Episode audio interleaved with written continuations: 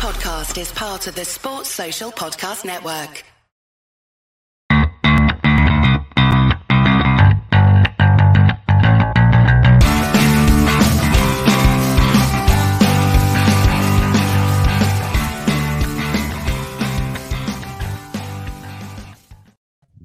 Hello, everybody. Welcome along to the Rangers Rabble podcast, your weekly pod, or some people call it the flagship pod, whatever. It's a weekly podcast.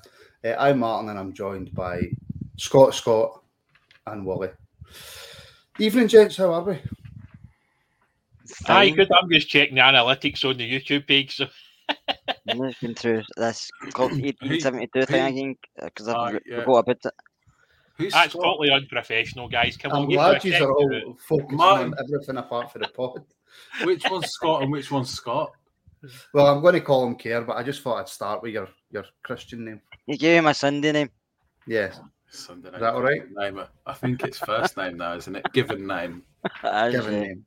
Yes. It's my given Um, name. h- hello, welcome everybody watching. Hello, everybody in the comments. Um, we're only on YouTube tonight, so if you would please like and subscribe, and that'd be very much appreciated.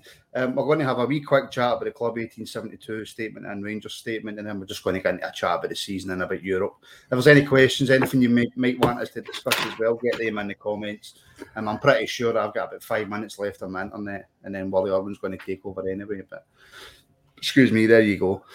Um, Wally, um, statements from both Club 1872 and Rangers, starting with the Club 1872 one. It was, is it fair to say, quite a scathing attack on Rangers?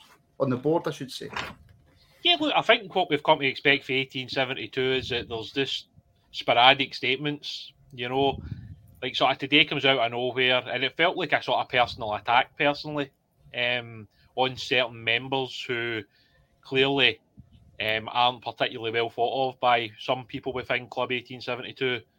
I've never had any dealings with them personally, and I think it's unlikely I ever will, but I don't know if it's really the right time to be having a pop at the club you know, to be honest. There's a lot going on as it is without, you know, them having to kind of throw their tuppence worth in and it kind of feels a bit hollow, you know, the way they've come out. Um, obviously, a lot of people are pointing towards Dave King because he obviously seems to have some type of say in what's coming out now from them.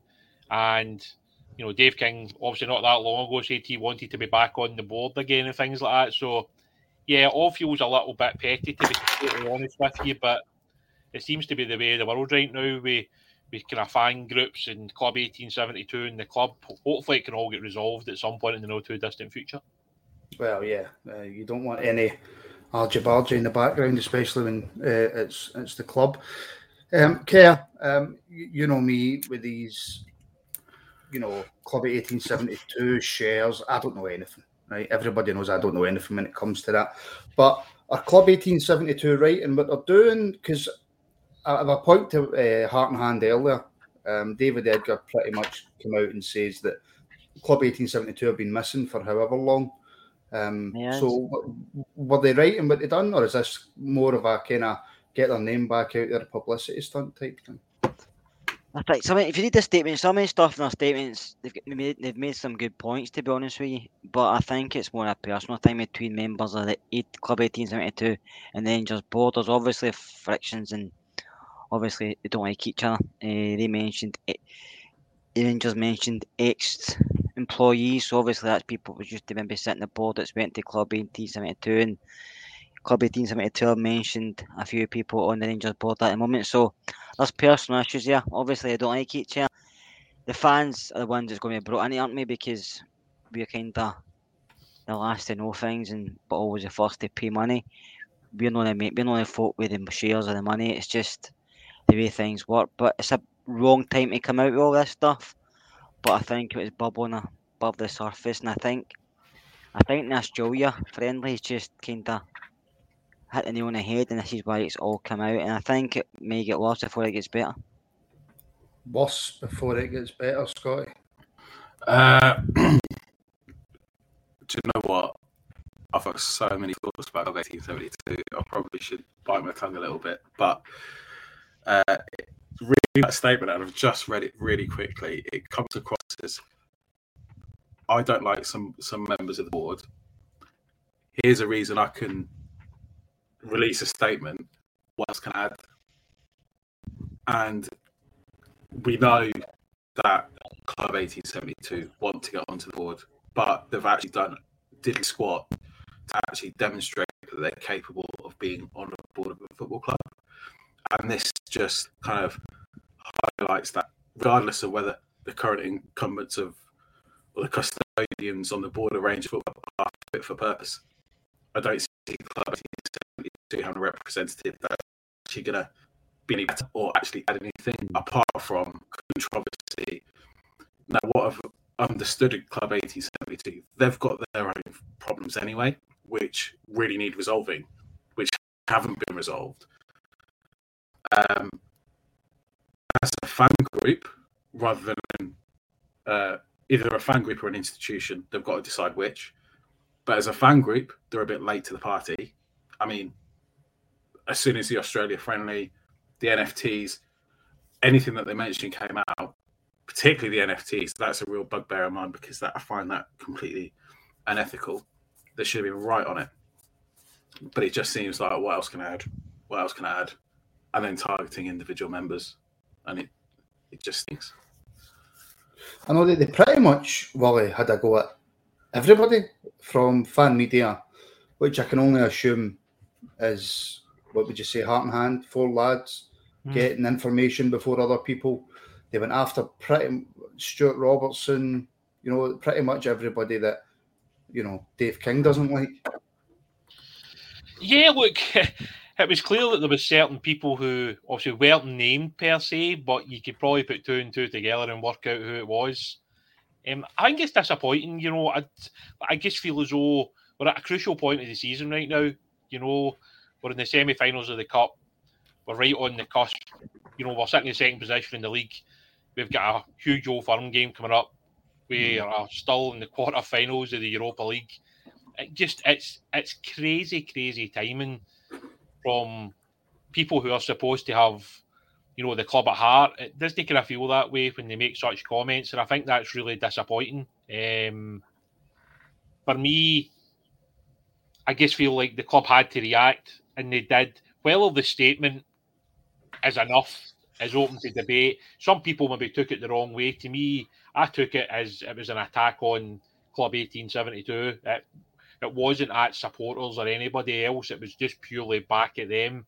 Um, and I think for me, that's the biggest disappointment, you know. Martin, you're in mute. I'm trying to press buttons on a on a laptop. um, yeah, the Rangers statement. I don't know. I've only read it. I've only read both statements once, so I could I could be completely wrong here. But to me, that did seem as as if they were having a go at just your your ordinary supporter. You know, the ones that were maybe at Dundee on Sunday, um, and the Union Bears basically. I think to me it did as well. It might not have been, but I thought it did. But I think the Rangers statement was rushed. I don't think it's a great statement, and like I said, eh, I think it's just personalities clashing don't like each other. One want power, one's not got power, and they want back in. They've, they've the club 1872 have any shares? Is it five percent they've got shares, Willie, in the club? I, I, honestly don't know. I think it's a very small percentage, and at the end of the day, it's never going to be enough for them to actually do any real damage to the football club, if you know what I mean.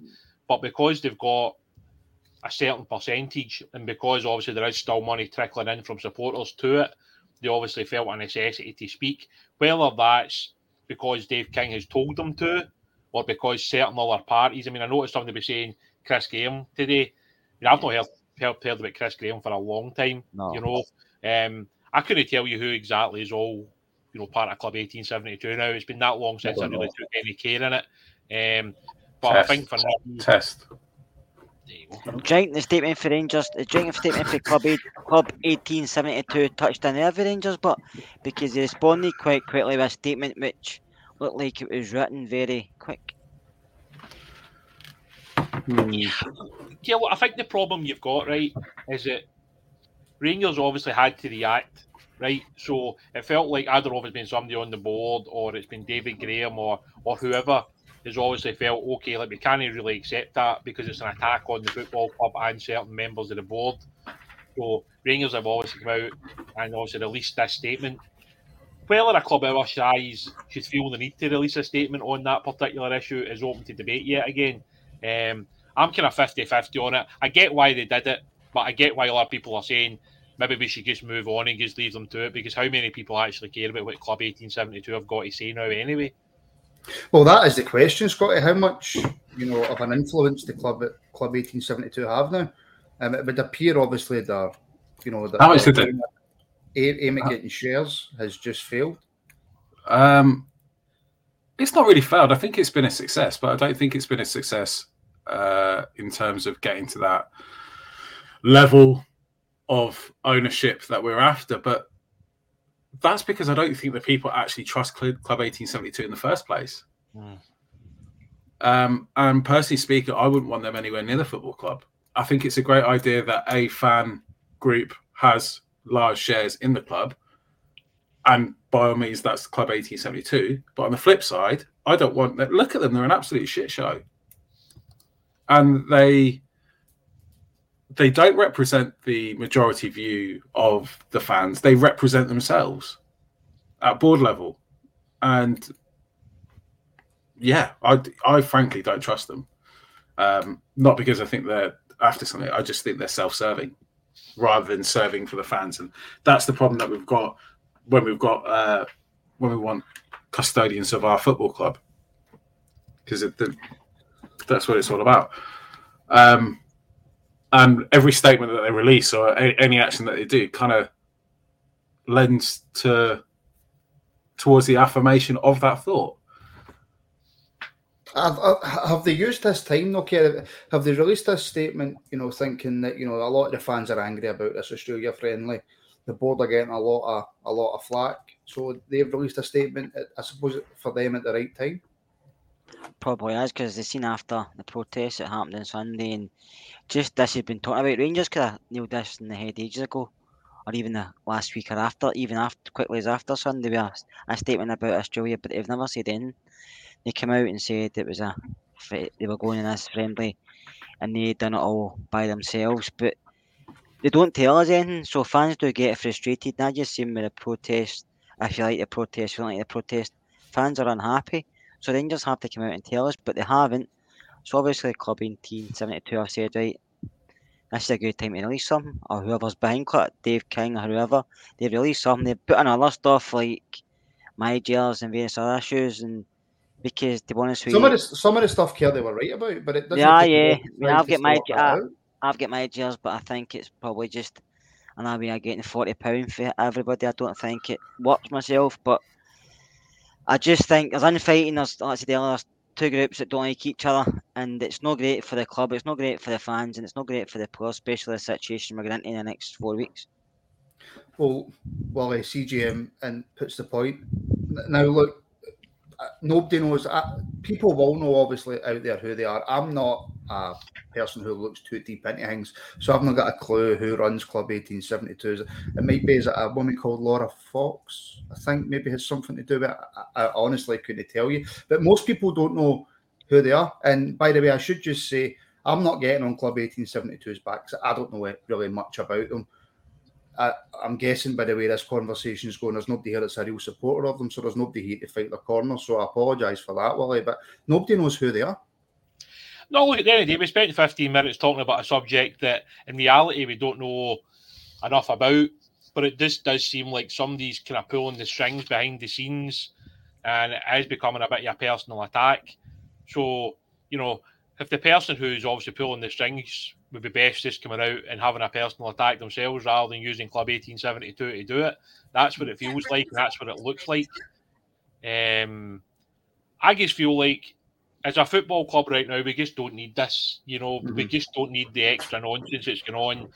We want to be like sort of looking forward to our next game in the league, and then looking forward to you know a couple of huge European games which could potentially take us into the semi final of the Europa League. So, like to me, that's the biggest and most important thing, and that's why we're here in the pod tonight is to talk about the European campaign. But we've literally spent 15 minutes talking about statements that are come out today when in reality neither should have had to have been made. To be honest. Well, look, that's exactly the point, Scotty, that Darren Stewart makes. Like you can think the board are inept and that Club 1872 aren't acting in the best interest of the club. The two aren't mutually exclusive, but at the end of the day, it is the fans that will suffer. Wholeheartedly agree, and he's he's kind of uh, summarised my thoughts and my sentiments exactly in one sentence. Um, whether look, the board, the board of Rangers Football Club have got us to the position that we're in. We're in a ridiculously strong position um, if you look at things on and off the pitch. So you've got to give them some credit in that respect. However, the tone deaf nature in which they use fans is a huge concern at this point because we all get the idea that Rangers need to be a commercial entity and they need to make money, but it shouldn't be to the detriment of how they treat the supporters because the fans are the football club. They are the lifeblood of, the football club. They always will be. They're not just a cash cow commodity, enabling them to do other things. And we don't need that. Rangers can thrive, survive, thrive in the environment that we're in without having to be a global superstar at the sacrifice of the supporters. And that's a concern. One of the things that is brilliant about Rangers Football Club is the fact that it's an institution born out of something so local and it's grown huge, not through having money chucked at it, not through having billboards or playing friendlies in Australia, but because of who we are and what we've done to get here. And that doesn't need to change. But I get the idea that we need to grow. But it should be the fans at the heart of it making it grow, not selling its soul for a piece of silver and that piece of silver care, of course. I mean, let, us lighten the mood a wee bit, shall we? Um, that piece of silver care is, of course, the Australian um, friendly. Yeah. Um, very, very, very quickly. Um, the board have really got to come out and kibosh this now, haven't they? Hopefully they do. I think if it did that, the kind of doesn't settle the thing down, but it puts a lot of fans' mind at ease because this is a big, this is a big talking point at this moment. The fans don't want it. Mm-hmm. And they've never even come out and said anything else apart from I listened to uh, James Bisgrove talking about it right at the start. But apart from that, nothing's been said. But they must know by now a good majority of the fan base don't want it. And if that's the case, they have to come out and say something. But I don't know if they will because I don't know if they can get out with the agreement. I'm not sure what it would cost. I don't know anything about the ins and outs of it, but I think they must know. Right, let's let's just do what the fans want. Because at the end of the day, like Scottish Savannah we're the, we're the ones that buy the season tickets, we're the ones that buy managers, we're the ones that constantly get emails about strips and other merchandise, and we're the ones that always spend our money on them, even sometimes we not got the money, you'll still go and spend it on Rangers. So I think the fans have to give us some answers. Final point to you, Willie, and then we'll get to talking about some football. Um, see if it's if there's a contract clause or whatever, or there's just something in this deal that either A means we can't get out it, or B financially it really wouldn't be advisable to get out of it.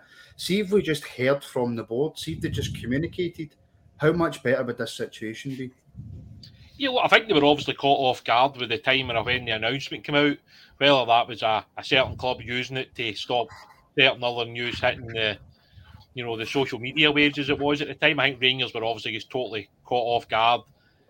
But I mean, whether it was acceptable at that time that Rangers had already had an agreement in place to play in it, I think that's where it's wrong. Um, see if they come out and said that there had been an offer put to Rangers with regards to a friendly in Australia, and it was going to involve playing Celtic in this, you know, particular tournament. Is that something that fans would appreciate? That they would have, you know, they would put money towards all that kind of stuff. And to me, I think it would have been quite obvious quite quickly that not many people would have voted for it. So to me, maybe the board have just looked at the money and not seen the other side of it, which in reality they should probably think about what the fans have been through and how much money the fans continue to pump into the football club. And there must be other offers out there. I'm not saying they're going to be quite as lucrative as that particular one, but surely there was other offers for the club to go and play games in a hot country at that time of the year, and it would bring in some money to the football club without which we've now got, which just seems like it's going to continue until the club obviously come out and say that they're no longer going to play in the tournament, which feels like the only solution they've now got, given everything else that's going on round about it. Yeah, yeah. I mean, look, we could chat about we could chat about the negatives all day, but let's let's move on to the kind of the football side. Just before we do, for anybody watching, of course, please do like and subscribe. Your support is greatly, greatly appreciated. We're heading towards five thousand subs, uh, and of course, every like helps. Share the video. Um, you can also head over to uh, Rangers Rabble on Twitter at Rangers Rabble. We've got a competition running there if you want to go over and check that out as well. Help support us on social media. Scotty, actually, something's just popped into my head. You know, um, oh, you know here we go. You know, I'm quite mad, and I come up with mad mental questions. Um, Dynamic. See as everything sits right now, where we are in Europe, where we are in the league, how the team are playing, um, how Gio's come in and changed that. How are you feeling right now? Positive, negative, worried, not worried? Uh, excited, extremely excited, positive because I think the disappointment, if there is any, and I'm going to start with the negative and then move on to the positive because there's so many positives, is the fact that we're not top of the league. And I think everyone would feel a lot more comfortable if we're top of the league. That said, I think in a position where we're going into Europe, we're going into the Scottish Cup, uh, we're going into the league, and it's all to play for. And we are chasing, hunting down I think that we're going to see more of a determination from the characters in the players, particularly over the next 10 games that we've got, at least. Um, Europe's obviously the really exciting one because there is a def- a clear pathway uh, to get potentially get to get to the final and not wanting to jump ahead for too many games. Uh, they're all tough, but that's that's super exciting to be in. And again harping back to even last season or seasons before where we've come from. Fuck me, this feels good. Come on. I mean, quarterfinals of the Europa League, st- still in Europe, semi final of a Scottish Cup coming on, well in the hunt for uh, another league title after last season. If you said that at the start of the season, you would have you would have taken it for sure. Absolutely. And then it's it's a really exciting time for any Rangers fan going to Ibrox, going to the away games, watching on TV, down the pub with your mates or whatever. Um, we have experienced in bygone seasons the season being done by now, and we're still fighting on three fronts. Brilliant. This te- is it's, it's, a, it's a complete testament to uh, the, the turnaround on the part, and we don't look like we're waning or letting up in fact, it actually looks like on the pitch, yeah, okay, the performances haven't been as slick as we'd like, but there's a huge amount of determination being demonstrated from the characters in the team.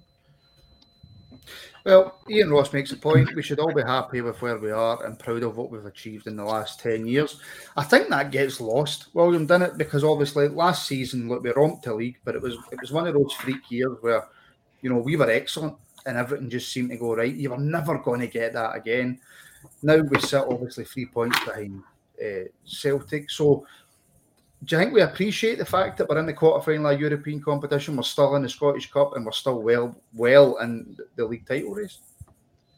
Yeah, look, I mean, I look at like sort of you know the season so far, and clearly we were disappointed with the you know getting knocked out of the cup semi final earlier on in the season. That was just the kind of in between Steven Gerrard leaving and Giovanni Van Bronckhorst coming in. So I mean, overall, Gio's done a really good job. Obviously, the defeat at Parkhead was hugely disappointing. Um, I mean, other than that, we've lost one other game, and that was a last minute penalty to Red Star Belgrade, who have hmm. basically lost like four games in a couple of years at home. So it's hard to be critical of what the manager's done.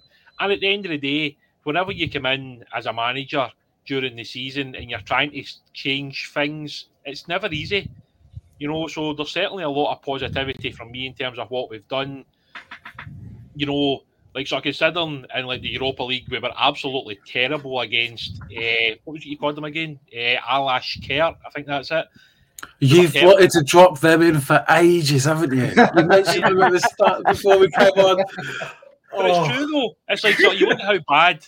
I mean, you look at how bad we were over the two legs against them. We were absolutely terrible. We then played the two first games in the Europa League. We lost those 2 mm-hmm. and you're sitting going, right, we're going nowhere in Europe this year. because we'd already been knocked out of the Champions League by that point. and you're sitting going, you know, this isn't looking too good. We then had obviously the double header against Brøndby, um, which at the end of the day, I mean, like the game at home, I thought we actually played some pretty decent stuff at times. But then you go over there, and obviously you only get the draw. So it was a bit of a concern, to be honest, that maybe that wasn't going to be enough to get us through. But then we obviously had a massive win against Sparta Prague at Ibrox, which was a phenomenal night. You know, the sound and the and the crowd that night was fantastic. And then obviously the last game was a bit of a dead rubber because we we kind of qualified. Um, but then like you pull out obviously Dortmund for the Champions League, and you're thinking, you know, we're probably in a wee bit of trouble here playing against Dortmund, given what you looked at their squad. But I think it's been a phenomenal season. I just think some of the some of the football we've played under Gio as well in Europe's been exciting. To go and play the way we did against Dortmund home and away, I thought was great. Um, and then obviously, you know, beating Red Star Belgrade 3 0 at Ibrox. I know that game could have finished 3 3 or whatever, but it was just crazy. Um, it looks like Martin's disappeared. So, Carol, come to you. What's your kind of thoughts on like Europe this season, um, just from where we were to where we are now? Always expected to be in this position, and even after the poor start, we managed to negotiate our way through. But once we get Dortmund, I thought we're getting out here, which we, ne- we never. In my club, we, we played really well the two games, and we get through. And same against Red Star, we looked good in the first game. I know you said they had a few chances, a few goals that were turned over with VAR, and we eventually got through.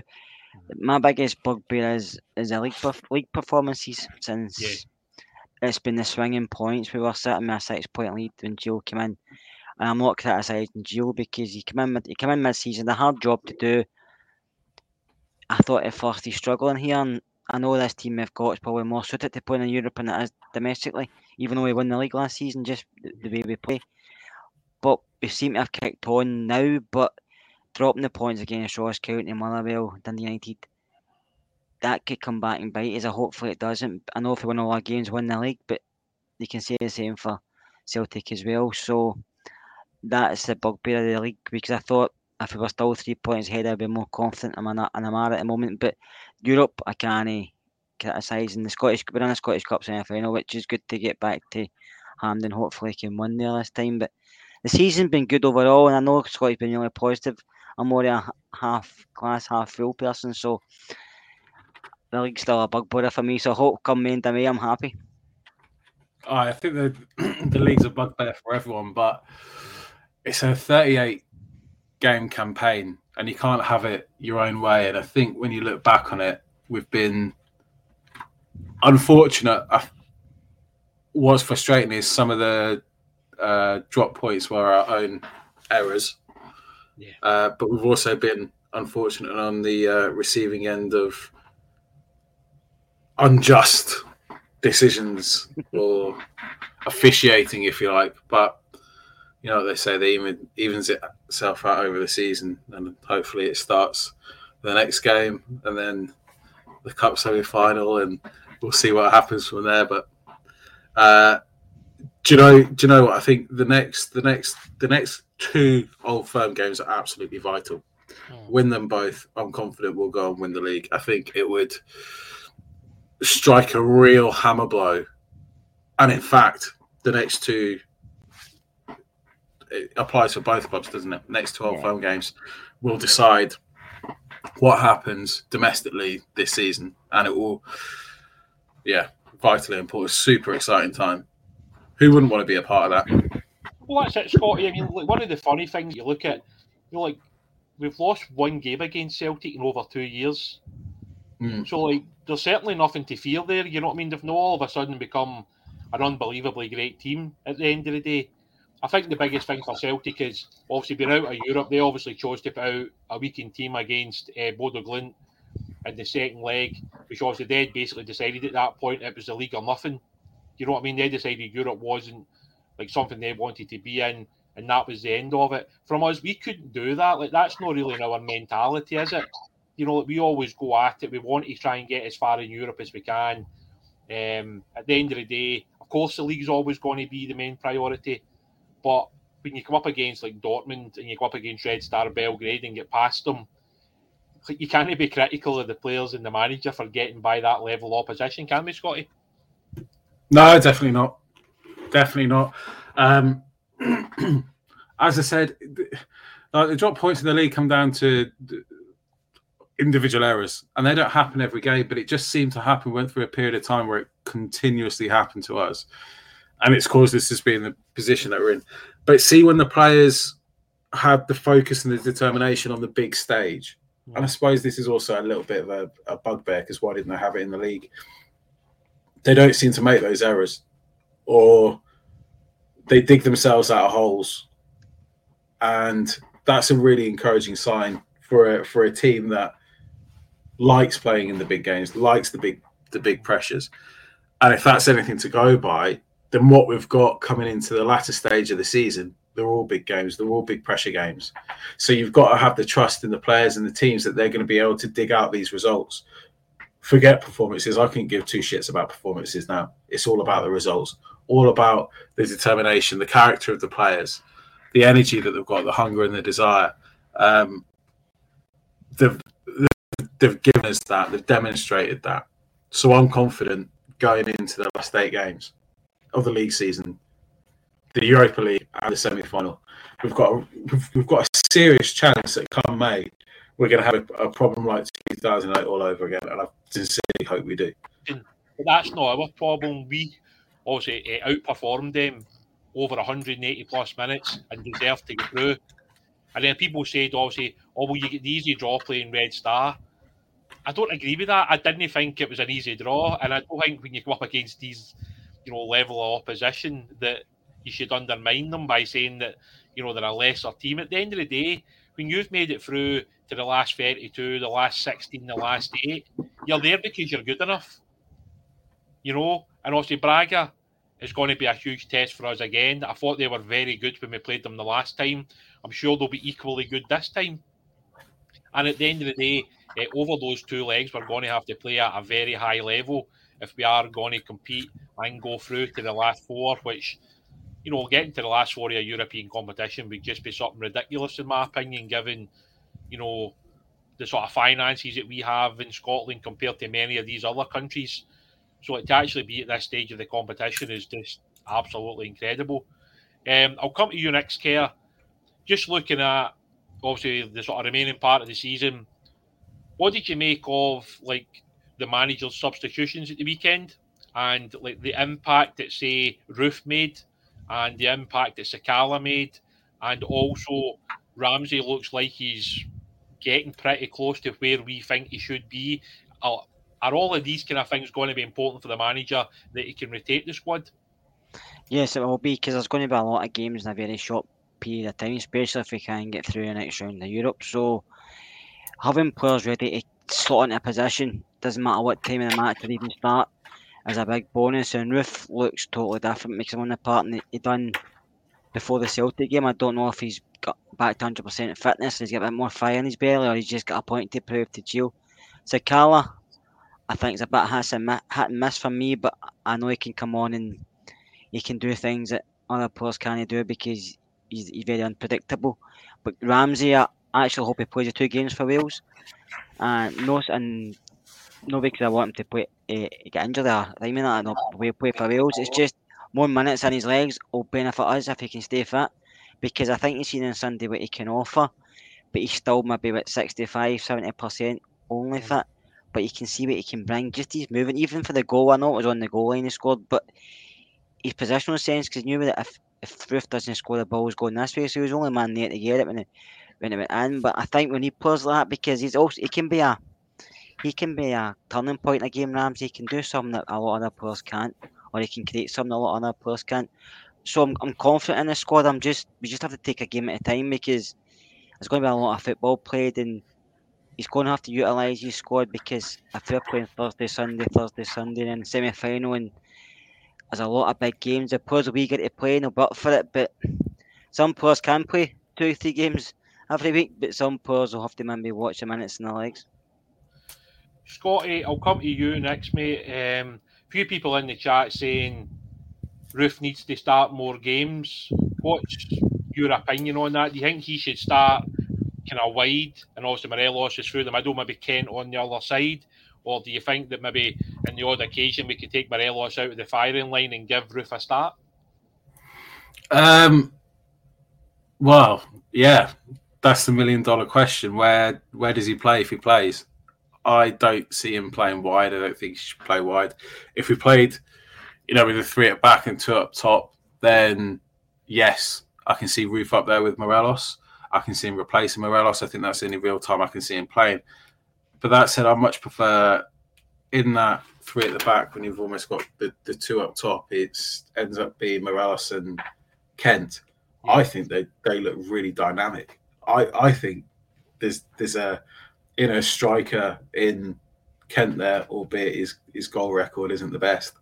Um, and to be honest, I just think it's ridiculously difficult for Roofe to get into the team. I don't think he's done well. Personally, I think I don't think he did himself any favors at Parkhead. Uh, and since then, it's been ridiculously difficult for him to get back into the team, purely because Morelos has demonstrated how good he is and how well he actually operates as that lone man up top, and that allows us to have either two wide players or one wide player and one player that plays wide that comes in. Roofe doesn't fit the bill in terms of the profile of those players that play wide. So where'd you play him? It would have to be as a replacement for Morelos. Now, let's hypothetically say Morelos, touchwood, get gets injured or something, playing for Colombia. Are you telling me that you would feel 100% confident after Parkhead that Roofe goes in and starts next Sunday? Yeah.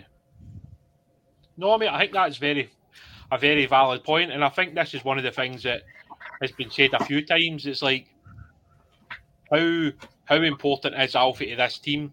Well, I think we've seen when he's been missing that he's vital, and the as long as Morelos is fit to play, then he's going to start, and it's basically who plays around him whether that's Kent, Sakala, Aribo, Ramsey, Roofe, you know, and, and that's just how it is, isn't it, Scotty? It's like it's Alfredo and probably Kent is in the team most weeks, and it's just whoever plays on that other side of the pitch. Yeah. No, actually. he took some games. Aye. Basically, well, if what I was going to say, Kerr, right, I'll come to you.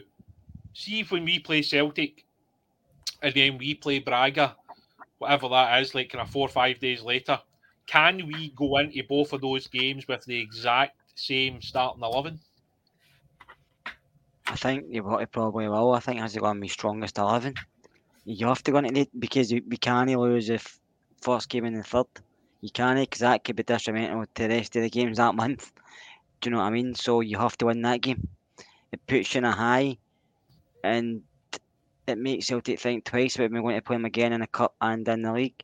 But if they win that day, they feel a confidence up. Players' heads are down. You're going to a quarter final Europe, so that game's a must win. So that's a game you think about first. The Europe, just think about Europe till the next day. But I think has to play strongest team in both games. Might be slightly, might be a slightly different team as in midfield wise, but has to play strongest team. And for, for out outright, I would play Aribo outright. If if Ramsey's fit, I would start with Ramsey and put Aribo outright because and I would also play a back three. Lundstram sat in there and I'll go with the wing backs. I think we're more comfortable that way. I think we're, I think it's a back four. Teams can get, especially with a long ball, but I think we're back three. Lundstram's very clever positionally, and he cuts out the ball going between the centre backs and stuff. Might not have the pace to put in a four, but in a three or a five, I think it suits us as well. And we're very good. Two full backs get forward well, but no, I think Gio will play strongest. He has to. You look, you look at it and say we've got this many games in the league, maybe two more games in the Scottish Cup and a few more games Europe. They'll, they'll take care of everybody. Everybody wants to play, but he has to go with whoever's strongest, his strongest team and who's fit and available. We can't go into any game, even this one game that crops up. We can't go into it thinking like we can leave you out because we'll win anyway. You can't do it anymore. Every game is take it at a time, but you have to give me a strongest team because you can't. We can't afford to lose, drop in, or in. Yeah, we've seen in recent games actually, probably the lesser games after Europe. Uh, there's been quite a bit of rotation with the squad, and I think that's That's Gio putting the feelers out in terms of right for a couple of games we need to go for it. We need to play the empty the tank, as the old Gerard saying, for a couple of games, continuous games, and then after that, give the boys a rest and bring in others uh, to replace those. But you you you really expect the con, uh, the con- consistency in the fact that you're going to see Tav, Goldson, uh, probably push Ryan Jack as far as he can and Lundstram on the pitch for the majority of those games um, because these guys are just are are the reliable ones. Um, so yeah, we'll we'll see. He's got he's got to play the strongest eleven because if you don't and it backfires, then that's the end of the season. Like this, the start of April is huge, absolutely huge. Well, I'll come back to you, right? What is what is your strongest eleven? Not necessarily the managers, but what do you think is the strongest eleven with the players that we have right now in terms of forum, etc.? Who starts that game against Celtic? In terms of form, that's a tough one. That's a tough one. Um, I would go uh, McGregor in goal, Tav right back, Goldson, probably Balogun, uh, and Bassey at left back, Lundstram and Jack midfield two. Uh, the next position is a bit difficult. I would probably go Ramsey. Right. And I'm hoping he's showing signs, but then again, when you when you talk about other players on form in that role, I don't, I'm not really sure there is a another player on form or or not. So Ramsey being having no form, I'll probably put him in there just Right. because we know the quality he's got.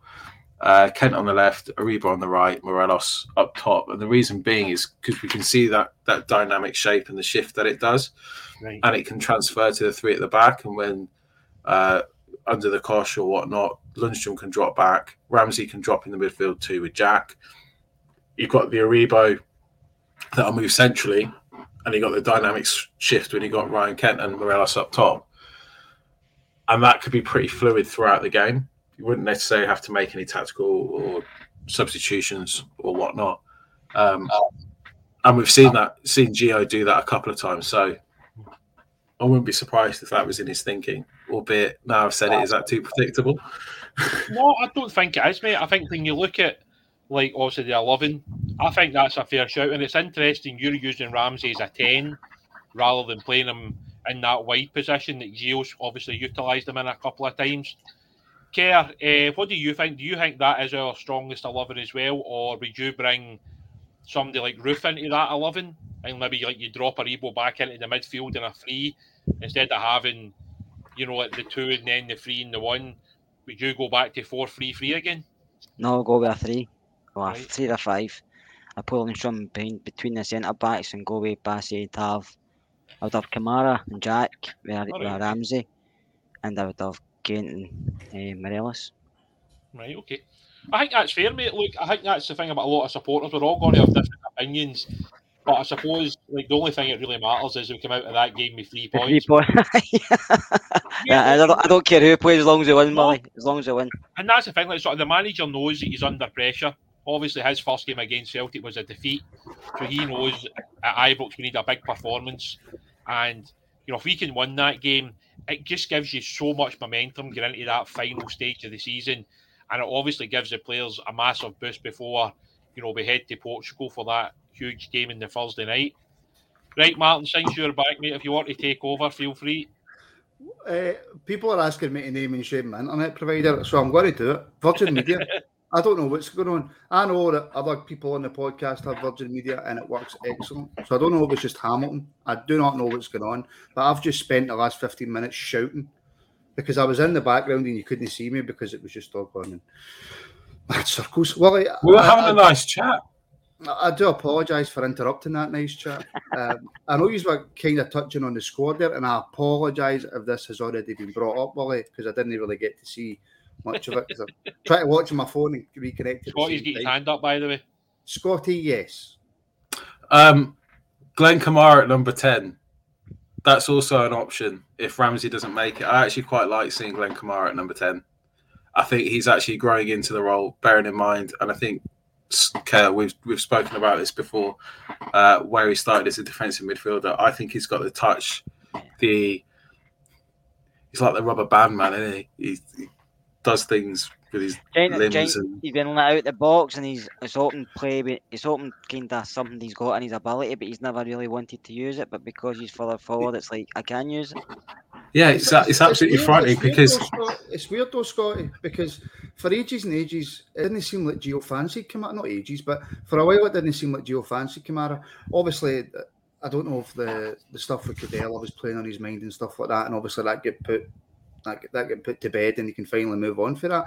But it seemed as if Gio didn't quite fancy him, and now he's tried him in a different position.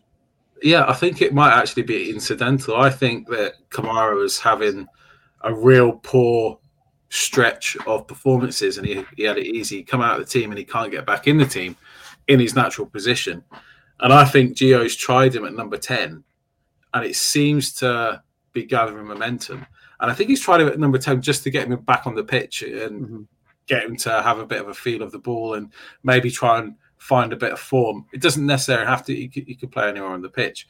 But i think what we've discovered is he's very very cool and calm in front of goal. You know, whether sometimes his feet actually work like a footballer's feet in front of goal or they turn into like shovels, we we like remain to be seen. But what what it is is when he's in that position, you can't get the ball off him in and around the box. He always finds a man, and him and Aribo have always linked up really well in other areas of the pitch. So why can't it happen more regularly further up the pitch? And he might be on to something. I think Kamara, if the more he plays the role, the more he'll learn it. He's a very intelligent footballer yeah. as well as being an extremely talented footballer. So, with the right ingredients, i.e., right games, right time, right opportunities, he could actually be onto something. And whether that just morphs himself into more of a complete midfielder, exactly like who Aaron Ramsey is, it's only going to benefit us. Uh, Aye, Jack is Jack is the key, right? Well, I was actually going to mention that. So you've got Jack and Lundstram obviously now kind of playing they two, not not so much holding midfield roles, but you know midfield. Is that the case then that Kamara's not going to get any opportunities back there either because he's brought Sand in and played him there as well? So that, like Scotty says, that's kind of Kamara's only real option now, isn't it? Which is mental. If you if you you wouldn't be last season if you had said Kamara can't get into that midfield too, you'd be laughed at. William. I thought you were going to Kerr there, sorry. I thought you said Kerr. Um, I look, I mean, it's crazy how quickly football changes. Um, I think we all sat here in January and we all thought that Lundstram would be sold. We didn't think that he was even close to being part of the starting 11. Gio decides to give him a chance and he's basically not been out the team since. So mm-hmm. that's the nature of the game. I think as CGM points out there, I think that Ryan Jack's the key. You know, Ryan just he protects the defence so well. He breaks up the play so well. He does a lot of the simple things really well. And anybody that plays next to Ryan is going to be a better player for that because of what he does for the team. He's massively important. And yeah, it does kind of feel like Glenn's on the outside looking in a wee bit now. And it could be that come the summer, if the manager needs a transfer budget, that Glenn's somebody that he would be willing to let go because he knows that he could use that money to bring in maybe other players that fit his system better. Well, very quickly, Robert Robertson uh, moved to Larky Martin. I lived in Larkhall for two years, two and a half year, and I, and I loved it, and I had no issues with it. That's all I'm going to say. Um, Scott, Kerr, sorry, Kerr. There's too many Scots. Kerr. You know, last season we were talking, you know, if we wanted Kamara to go, not wanted, but if he was going to go, um, you'd be talking big, big, big money. Has that, you you know, with the kind of form this season, obviously transfer values based on current form and all that nonsense, would we be looking at a lot less money for Kamara now if, if for example, Gio needed a budget for next season? I don't think we should, but it obviously just comes down to how much people want to pay for him and much Rangers will sell him for. I still think we should get 15 to 20. If will we? I don't know. I still think we should get it because we all know how good a player he can be, but he's still playing with Finland at national games, so he's an he's an international. So why shouldn't we get top dollar for him? Because he's still get he's probably hitting the peak of his career. I just like to say one thing, Martin. I'm actually happy Scotty tonight's praising John Lundstram because he usually doesn't do that, but he's been doing it the last few pods I've been on. Well done, Scotty. What have I done? I'm not mentioning John Lundstram. Not praising him. So, so, no, someone in the comments actually said that I praised him. I was like, I didn't praise him. I just named him in my team. That's all.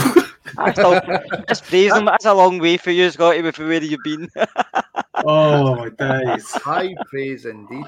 Um, very, very quickly, and again, I will repeat myself because I apologise that my internet is causing so many issues. I don't know if you asked this question, Wally, but I'll take it to Scotty anyway. Um, Scotty, is the current squad, and I use the word very clearly, squad, is it good enough? If it's not good enough, why is it not good enough? Because I heard I mean, you talking, I heard you mentioning, you know, he's going to play strongest 11. A couple of times he's rotated the squad, it's not quite worked.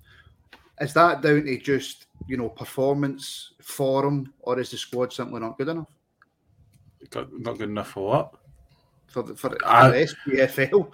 We'll tell you in May. Well, we're, we're three points off the we're three points off the top. We're a couple of games away from going top.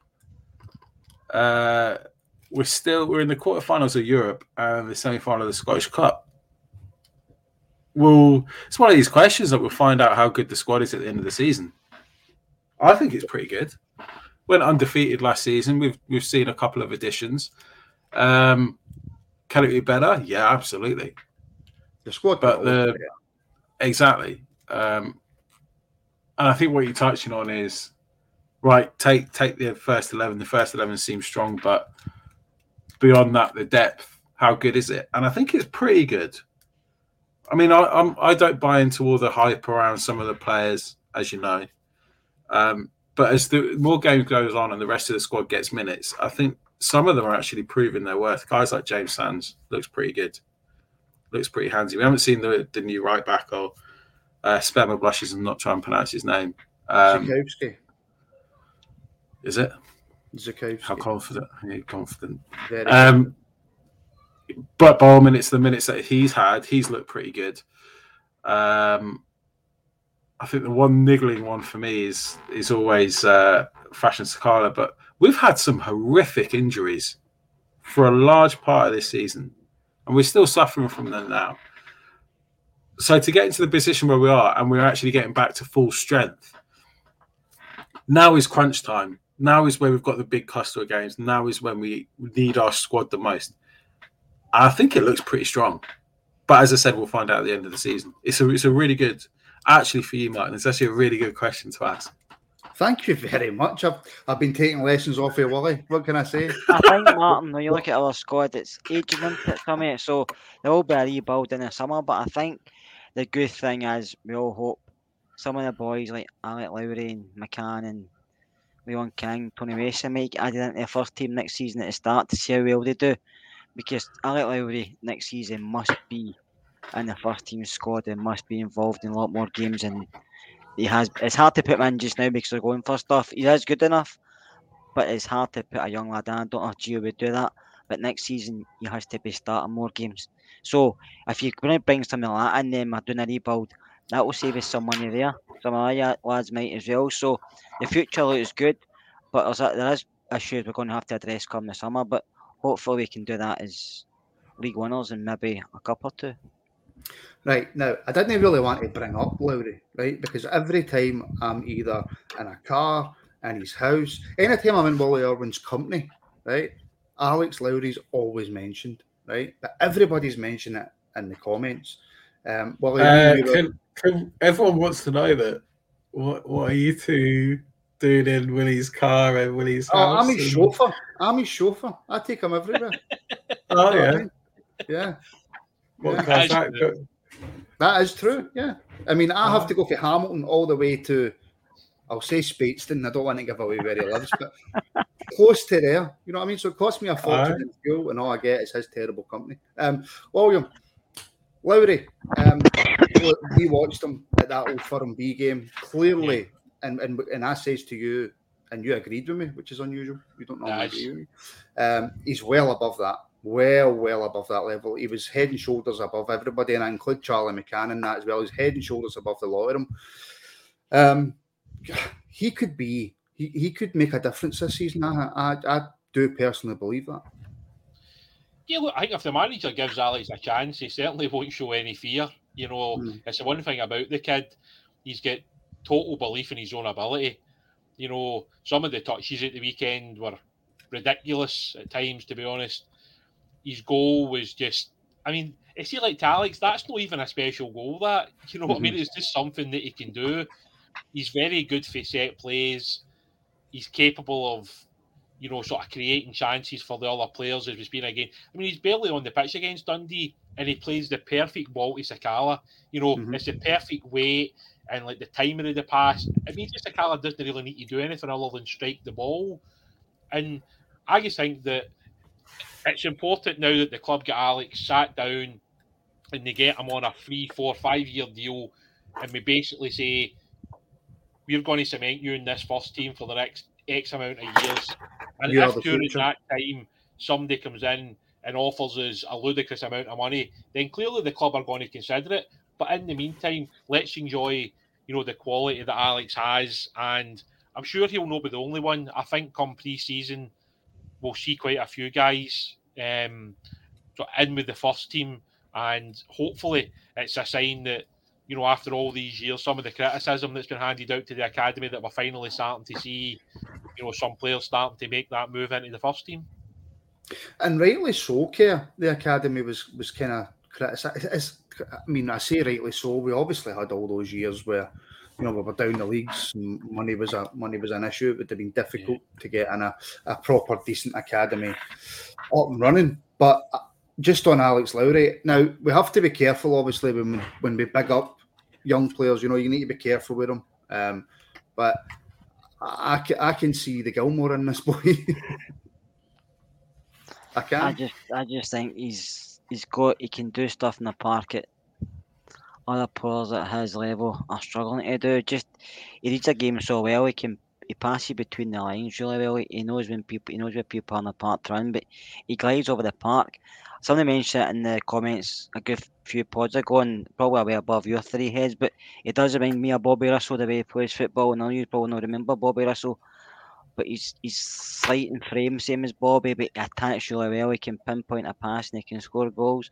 I know you say Billy Gilmour, but Bobby this was my age group, so no, I, I just think he has got the quality to be a very good player. And I just hope we give him the chance because I don't think you'll let us down. And playing guys that age, he's not going to have any fear. He's going to have confidence in himself. You can see he's got confidence in himself. And the game on Saturday stood out like a sore thumb, didn't he? He wasn't the only Rangers player. I have to say, I thought uh, Murray Miller played really well. I thought Cole played. I thought they all played well, but Murray was all over the park. So was Cole. Just doing basic things, simple things, winning the ball and playing it off. But Lowry was just different gravy, as you say. And I know Celtic had a few players who've been bigged up, but he was even head and shoulders above them. And I think it's not so much as his time. I think his time's just now, but Yeah. I I just as don't think I just don't think he'll be given the opportunity because of the importance of each game, which is sad. Cause I don't think he'll be scared to come on the part and prove a point. I think he could do it. No, honestly, watching that game, it was like the best way I can describe it. It was like an under sixteen um, playing a game of football with a bunch of under eights. That was genuinely what it was like. It was, he was that level above them. Um, Scotty, um, we're, we're past the hour, but I shall ask, and I'll ask all three of you. Um, and I don't expect any other answer than yes, I'm extremely confident. But we've got eight games left of the season. We're three points behind. Away form lately hasn't been overly fantastic, but we've got a wee break now. Um, how confident are you that we will go on and retain this league? Well, Martin, I'm glad you asked. However, Wi- Willie and I have already talked about this. I see. Just I took my, my question right for under my feet. uh, I'm ex- I'm extremely confident in the in the squad. I've got a lot of trust for them, and I was saying earlier that the there's a level of determination around these players that I know some of the results haven't been particularly palatable, but there's a level of determination around these determination around these players that is wanting to get the job done, and you can actually see it. Dundee was a, a brilliant example. I mean, that pitch, like you break ankles on that pitch just by, I mean, Sunday league standard. That's absolutely shocking. Um, wasn't the best performance. They got the result. You saw how much it meant. Talking earlier, these these these players thrive on the big games. They the focus and determination going into the big European games is something that I think I trust them to take into the league games, trust them to take into the Scottish Cup semi final and the Europa League quarter final. So I'm really excited to see where we go from here. And yeah, I trust them not to let us down. So I think um, I'm positive, extremely, extremely positive. Good. I'm glad. I'm glad. Listen, two questions have just popped into my head. Can you do 10 minutes overtime? Five minutes overtime? 10 minutes? If I get if I get her out for the missus, she's coming to your house. okay. And I know that Wally's giving me that look. I just just got home, mate, Martin, before I honestly lose my lose my nut. Um, well, you see this running. How important is a fully firing and, and back to full performance Joe Aribo? Yeah, it's massive. I mean, at the end of the day, uh, Joe's more than capable of winning football matches at moment of magic. You know, that's absolutely massive for us if Joe's back at it again. And the thing is, if you can get Ramsey close to you know, where he could be, and if you can get Aribo firing, and if we can get Morelos back on the goal scoring kind of, you know, kind of firing again, if you can get Roofe in the team who can come on and impact it, and if all your attacking players are just giving you that little bit extra, that's the difference between winning games and drawing games. Mm-hmm. It's massive. I mean, you know, we've now got I don't know how many games it is in April, like seven or eight games in April, and it's just it's going to just come at us so quickly. But to me, that's why you play football. That's why you know, like you sign for a club like Rangers. You want to play in the big European nights. You want to play in like the old firm games. You know, you want to play cup semi-finals, cup finals. That's why you're here. Like, sort of nothing else matters. All this other stuff about you know, the club 1872 and all the crap that goes on in social media for day to day. See, at the end of the day, when you sign for Rangers, you want to come here and you want to win things. Uh-huh. And these players, having obviously uh, won the league last year, this season is just massive as well. You know, they want to go and win the league and get straight access to the Champions League because on a financial scale, that is huge for the football club, and it might actually help us potentially keep some of our best players at the club past the summer. I know, very quick point for CGM. I'm in um, disgrace with the wife because there was some poll on Facecloth. I, I would imagine that's supposed to be Facebook that asked what three words are more important than "I love you," and I said penalty to Rangers. It didn't go down well. That's yeah. brilliant, man. Uh, my missus would, would already know it's penalty to Rangers right enough CGM, so she constantly tells me that I love Rangers more than. Oh, you you know you know that uh, really old joke. Uh, it was my birthday the other week, and I had some friends over on the uh, on the Saturday, and my missus was there. You know the old jokes. Oh, you love Rangers more than me. But it's like, honey, I love Celtic more than you. oh, oh, I don't even think I can tell that. Oh, oh, oh, oh. and you can you can see the the the end up on the carnage of that one here. Yeah. I know I said I had two questions, but another one's popped into my head, so I've got two left. Um, actually, Fog Dogs brought it up here. Does the 3rd of April determine the whole month? Basically, aye. It does. For me, it does. I think when win that, the heads are up, chests are out, we're confident. Lose that, I don't know what will happen. I don't want to look any further ahead in the third, so I'm not going to say work, it, I honestly think it works both ways. The mm. result of that game will determine the league because we win it, it's a hammer blow to them. I don't think that you, you can shrug it off. It took us a while to shrug off the Parkhead game, whatever, regardless of what anyone says. they will struggle to shrug that off, particularly if we stick a few past them. And obviously, if we lose, it's a no-brainer. That's six points. That's a ridiculously tough thing to come back on. Yeah. Uh, for us in particular, we we lose that game and we go into Braga with our tail between our legs. Ooh, that, that's a real tough place to go. So yeah, third of April. I'm really fucking excited. I'm really excited. This is why we support our football club to give them that extra bit to get them over the line, and I, I can't wait to be there. Scotty, we always say, you know, a draw is just as bad as a defeat for Rangers fans, right? And for Rangers. Um, and, you know, nine times out of ten, it, it is, but you can, you can get away with the odd draw and stuff like that. Um, on the 3rd of April, is a draw really just as bad as a defeat? Is it is it vital It's- it's- it's- points? Put my Walter Smith hat on. It does no harm. It does no good. But that's my Walter Smith hat on. Uh, there's still six games to go, or seven games to go after that. There's a fuckload of points to be won and lost. Uh, I'm under no illusion. Celtic are not going to go and win all their games. Don't believe it. They'll drop points somewhere.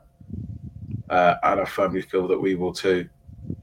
Uh, but we're capable. I think what, what what's really need to to stress is like we are capable of winning every single game. We've done it before. We're capable of doing that. I don't think they are. So, um, yeah, let's see. It's not a disaster, but it's not palatable. Right, um, Kerr, you need to go. My, I've, got, well, I've only got one question left for Wally, and then we're finished but- anyway, my friend. So catch you thank later. you, everybody. Say thank you to Kerr. Thank you, Kerr. Bye, Kerr. um, yeah, the, the only reason I asked that question, Wally, um, is simply just because of the goal difference. I right. think that's obviously going to play a huge part. So, you know, if, if you get a draw, a draw in an old firm is never the, the worst result. Um, but just simply with there being so little games left, Yeah. we're, we're obviously then relying on them to drop points um, rather than obviously, uh, even if we were to go and then beat them at Parkhead or whatever, they would obviously, if the games get won, they'd still be top. So that's the only reason I ask, look, do we just have to win this game? I think you get into every one of these games against Celtic believing you're going to win. So obviously the mindset, I'm sure, for the players and the manager is we're going to go and win the game. And I'm sure the manager's obviously working on some tactics. He'll have a look at how Celtic play. Um, like you know that Celtic play at a certain intensity when they start every football match. So like it's these things like you have to look at it and then work out how you're going to play against them. Um, I still feel at the back Celtic are vulnerable. I still think Morelos against a, a Carter Vickers or a Starfelt or you know even our wide players against like Greg Taylor etc. I still feel like we can get at them. But the big thing for us is obviously keeping the clean sheet. You know, if we can keep the clean sheet, I will always believe we'll win a football match. And um, we probably just need to cut out the slack goals that we've conceded at times. If Yeah. we can do that, then we've got an absolutely great chance of going on to win this league this season. Yeah, and I love to end on positivity. I really, I love it. We will go, on, we will go on to win this league this season, but we'll be back before the next game, obviously to preview it. I don't know when we'll exactly be back yet, because obviously there's now a wee bit of a break with international football. I don't know whether to give the guys a rest. I don't know what you think of that, William. Give them all a wee rest, let them recharge the batteries. I don't know. We'll figure that out. But I've got I've got some walls to paper or paint. well, that's your prerogative. That's you decided to do that, not me. Listen, listen. I got the piss taken out of me for God knows how long about this fucking wallpaper. When I've done it in the comments, they're all wondering where my fucking grand, my grand's gone. as long as your wallpapering doesn't interfere with your ability to appear in the pod, I don't care. Right, I want I want people to let me know in the comments what colour I should be going for. Well, as The soon as the boys were stream's saying we ended, should go uh, all white emulsion and have the Rangers crest right in the middle. tremendous. Uh, that wins it. But for anybody watching after this is finished, get in the comments because I know Scotty always checks the comments uh, and get what kind of wallpaper or paint Scotty should get. So look, we'll end I it there, do. guys. Well, we'll end it there. William, uh, I was going to call you Kerr, Scotty. Have been horrendous. Uh, thank you for, for joining me tonight. Thank you to everybody watching. I, I always say it. Please do like and subscribe. Um, your support is greatly, greatly appreciated. We're heading towards that 5k subs target. Um, so thank you very much for that. Um, Nicholas Moore, I owe you an apology. I was talking about the Welsh team the other night there. I was not talking about Wales. I love Wales. It's a beautiful country. Absolutely. I, here, I used to work in Gloucester and I used to travel to Newport all the time in Monmouth. Wales, beautiful country. Beautiful country. So, yeah, thank you very much for watching and we'll speak to you, I don't know, some point very, very soon. Cheers.